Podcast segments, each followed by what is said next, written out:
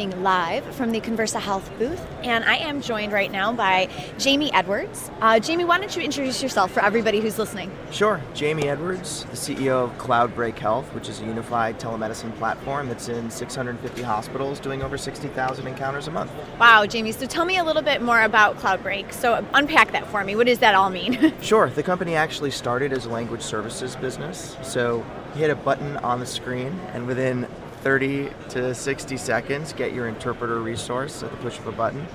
We currently cover 60 languages, um, doing you know in, in video and 250 in audio. But what we realized was that over time we had 5,000 video endpoints in the field, and that hospitals were having problems collaborating with each other, and we saw our platform as a mechanism to do that. So we started adding other services like telestroke, telepsych, and after that, it just seemed natural to keep adding specialties and specialties and specialties. So you're building like a marketplace, more or less. We're building a healthcare marketplace cool. and making telemedicine frictionless. So is it fr- is it friction full right now? yes. So currently, so? Currently, as it sits today, if we go back for history, right? Telemedicine 1.0 was pick up the phone, call your doc. Telemedicine 2.0 was let's add video, but the video that was added the investments that were made there were largely around WebRTC technologies, which okay. by default aren't interoperable. Right? You have to have the same software or the same browser on, you know, each each side of that discussion. So, for us, what we attempted to do was create an open standards video platform and make video interoperable. Okay. So on our platform, whether you're on Skype for Business, Polycom, Vidyo, um, or Cisco, we can integrate that and make a call as easy as just handing a dial string over. And so what it's done is it's allowed hospitals who are on one platform to collaborate with hospitals who are on another and really democratize, if you will, the market because now we're breaking down silos. Okay, so no longer do I need to just talk to the one person who has the other piece of software that can talk to mine. I can talk to anybody. Correct. Okay. Correct. And so that Anyone allows this whole marketplace. Video. Okay, and so Yeah. that allows this whole marketplace concept to really be something that you can build toward because it's like you can pull in resources from everywhere. Right. And imagine a hospital who once was saying, I need to have telemedicine and I'm going to do it as a consumer because I need to bring services into this hospital. Now say, well, I can offer it as well. So on our platform, someone can consume language services and consume telepsych from some of our leading partners. And on the other side, they can provide telestroke or provide tele-GI and telenephrology. It's turned this telemedicine discussion into something that's a strategic imperative for hospitals. And it's allowed them to get an ROI far above what they would get with another provider. Okay, well, talk. Let's talk a little bit more about that because I feel like, generally speaking, in the industry, we've been hearing a lot more about telemedicine. I feel like actually it's like it's having its moment right now. Yeah, I It's- feel everybody like is, looking. yeah. Everybody is looking for a telemedicine solution. We're looking at it as a way to reduce the cost of care, um, and I think even with rural hospitals, this is a way for them to stay in business more or less. Sure. So it's really becoming, you know, more of a critical issue in terms of accessibility of care. Talk to me about what you're seeing. I mean, from your vantage point, you know, in some of in terms of of some of the trends moving forward. What's next then for telemedicine? Yeah, well, for us, right, we started off as a healthcare disparities company, and the first disparity that we solved was limited English proficient and deaf and hard of hearing patients. And then we discovered, you had mentioned rural telemedicine. Yeah. There are just as many medical deserts in some of our nation's largest cities today as there are in rural healthcare. People just seem to understand the rural use case better. Sure. It's about yes, I can I can totally conceptualize that if I'm in a rural environment, I might not have access to a neurologist. Right? So great, we'll bring that in over telemedicine. But even in Los Angeles, and an mm-hmm. example of that is the partnership that we have with Avanti Hospitals and University of Southern California. So Avanti was a language services client. And what ended up happening was they said, we want to become an accredited stroke center. And we want to do that via telemedicine. And we want to be able to keep patients in our community so we don't have to transfer them out to a higher level of care. Because the studies have shown that if you're transferring patients out to a higher level of care, it's a much longer recovery time. They don't have their local support network, Sure. right? Mom can't come in and stop in at the hospital so easily because I'm 10 miles down the road as opposed to two miles down the road. And so, in order to improve outcomes, they said we want to keep people in the community and within their support systems. So we were able to structure a deal between them and the University of Southern California mm-hmm. so they could have tier one academic stroke consults, right? We're going to be seeing much more of that type of use of telemedicine going forward. We view it as the new stethoscope. Okay. Everyone, every doctor should be integrating telemedicine into their daily practice. It is a It is a much tool. more efficient way to be able to handle certain parts of their care days, right? That's Whether excellent, it's yeah. synchronous or asynchronous. No, and it's, I mean, it is a tool, and I think, I mean, it's, it's opening things up for more collaborative kind of medicine, more collaborative care, which is going to lead to hopefully better care for the patient. Well, that's exactly right. So one thing that we're looking at doing is structuring a care team around the patient. Okay. And the hashtag for our company is humanize healthcare. And everyone's talking about being patient centric. So Mm-hmm. we're on board with that train. But the way that we think we solve that problem is by making the technology obscenely easy to use for the provider. And most of the tools that we've given providers today, Not easy. not easy to use. I think electronic medical records are kind of case in point Oh gosh, when right. it comes to that, right? So Yeah. what we're trying to do is say let's restore a little bit of the joy of calling back to these physicians. Let's Sure. make their lives easier and let's make the tech fun for them to use. Why are we so afraid of fun in healthcare? I love that, and I love the humanized healthcare tagline. And I think you know, being a telehealth company, um, it's interesting because it's like you literally are, you know, humanizing by putting a face to that care on the other side of, of the of the phone or Right. whatever device it comes across. Right. Right. And so now we can take this technology and use it to break down the four walls of the hospital and extend what we're calling branded care networks Mm-hmm. Sure. into the community. On our platform, they're all private label. So if one of our clients says, hey, Jamey, we'd like to have a telemedicine initiative and get it started, and we'd like to consume these services from you and provide these to the network, we create that platform in their look and feel, launch it into the marketplace, but it's all interoperable with the rest of the hospitals that are on the platform. Yeah, and we know um, interoperability is one of the best buzzwords here at, Yes, at HIMSS. Every it a year, year after year, we I'm amazed at the number of interface companies that are here right now. Oh, there are a lot of interface companies People here. clearly have see a need and need to address it. Yes, Right. clearly. What? Speaking of HIMSS, what else are you seeing here at HIMSS? It's been I'm amazed at the breadth of the show. Really, in what right? way? Besides the fact that the uh, exhibit hall is like a mile long. Yeah. Right. and we've definitely all gotten our steps in going to see all the companies. Seeing the proliferation of more interface companies that Mm-hmm. are out there, because typically I've always thought there were three or four go-tos, but now you're seeing new modalities applied to interfacing, even artificial intelligence, and seeing some of that happen Yeah, here. definitely. Seeing more medical groups show up say- saying we'd like to offer our services, uh, you know, via telemedicine using the technology. There's been a lot of process, a lot of workflow solutions. Yes, I've seen a lot of workflow solutions too. A lot of risk solutions Yes. here as well. Yes. Is And there I- anything that's that's been missing for you? You've, you've been coming to HIMSS for a while. Yeah. Anything that you that you're surprised that you haven't seen? You know, not yet. Okay. I think the really exciting thing about healthcare is each year you come to HIMSS, there's a new little crop or subset subsegment of companies that pop up, Mm-hmm.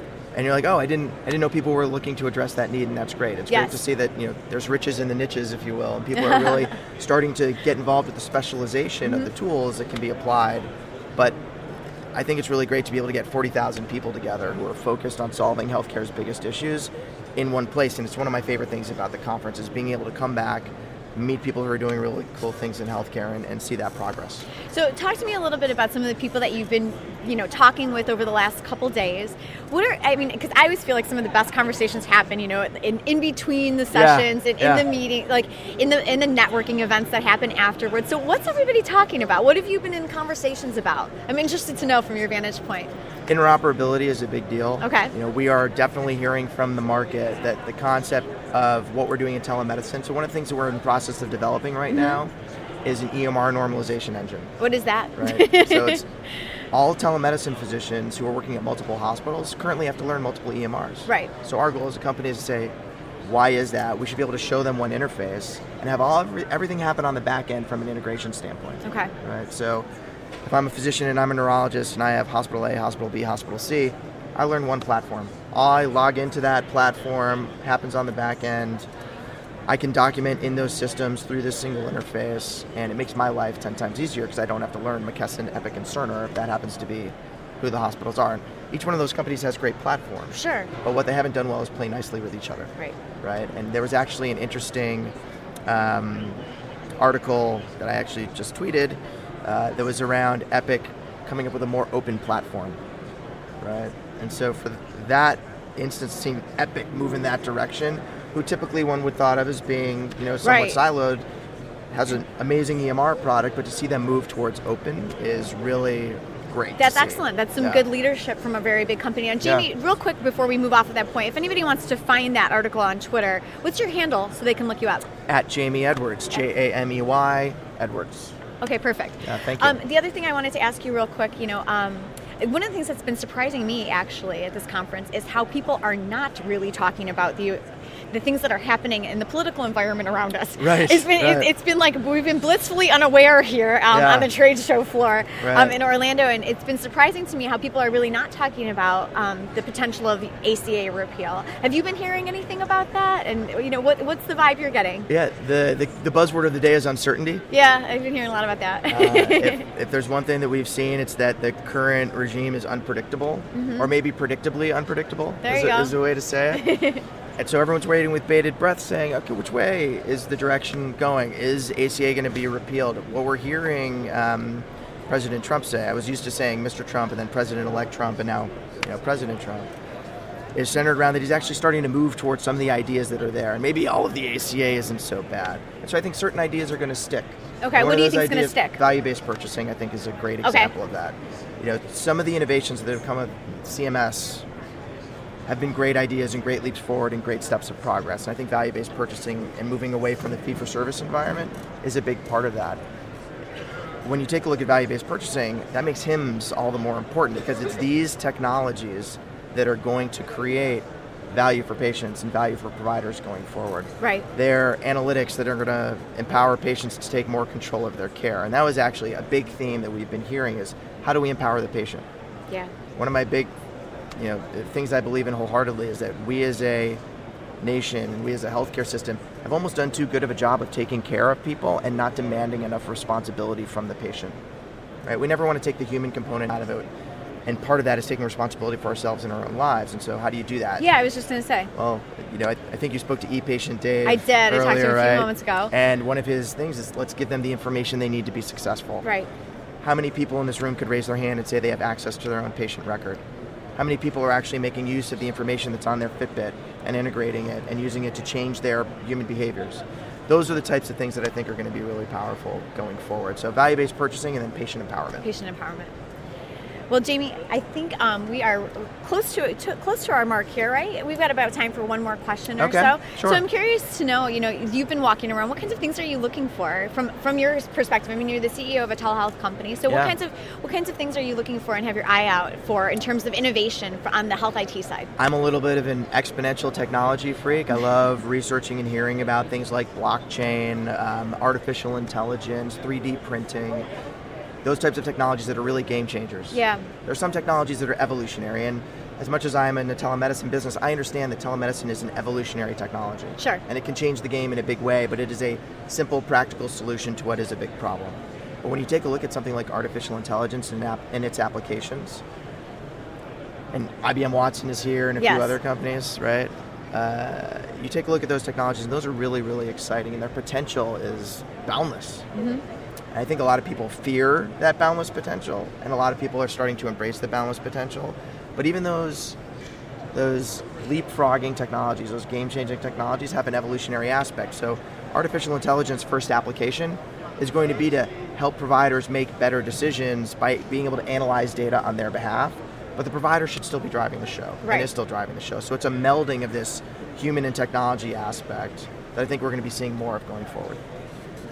Is there, um, in, in terms of, we, we were talking with ePatient Dave earlier Yeah. about about blockchain, and Yes. we, were, we got into a, this this ancillary discussion about paradigm shift, and you know what that really means in terms of like you know changing the mindset and you know, the expectations and the demands of, of what what the generation around that paradigm shift wants. Right. And so I'm wondering from your vantage point, you know, what kinds of what kinds of things are you seeing in the marketplace as far as shifting wants and needs from providers? I mean, what has all of this technology done? Has it made them better consumers? I mean, we hear a lot about the consumerization of healthcare, and you know, there's obviously we're sitting in the middle of this giant trade show. There's Right. a lot of choice that can be made. So what are you what are you seeing in your clients and the hospital systems and the providers you work with? What kind of demands are they putting on telemedicine?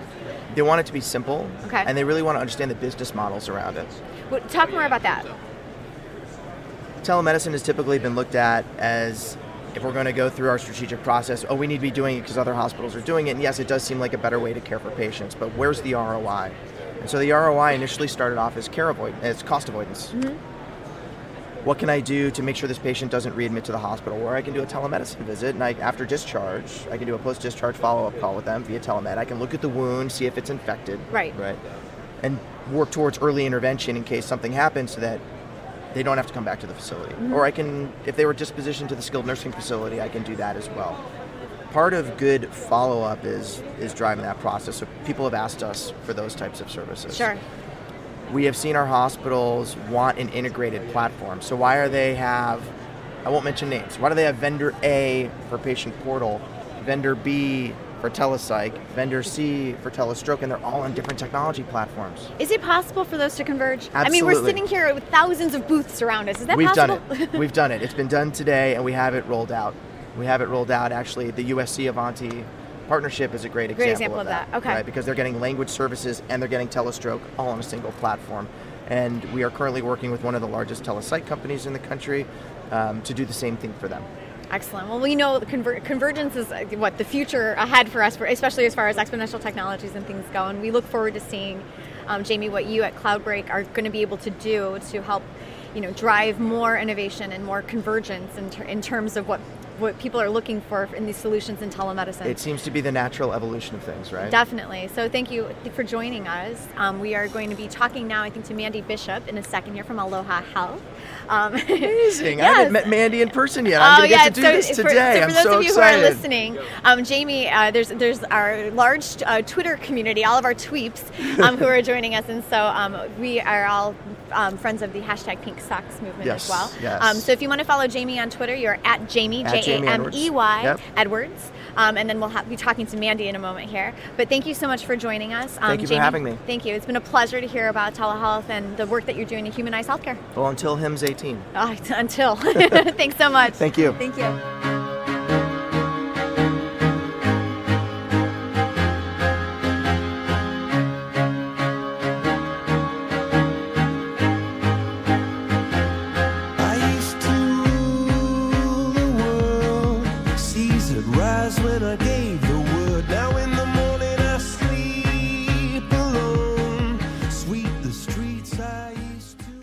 Judy was boring. Hello. Then Judy discovered ChumbaCasino.com. It's my little escape. Now Judy's the life of the party. Oh, baby, Mama's bringing home the bacon. Whoa, take it easy, Judy. The Chumba life is for everybody. So go to ChumbaCasino.com and play over 100 casino style games. Join today and play for free for your chance to redeem some serious prizes.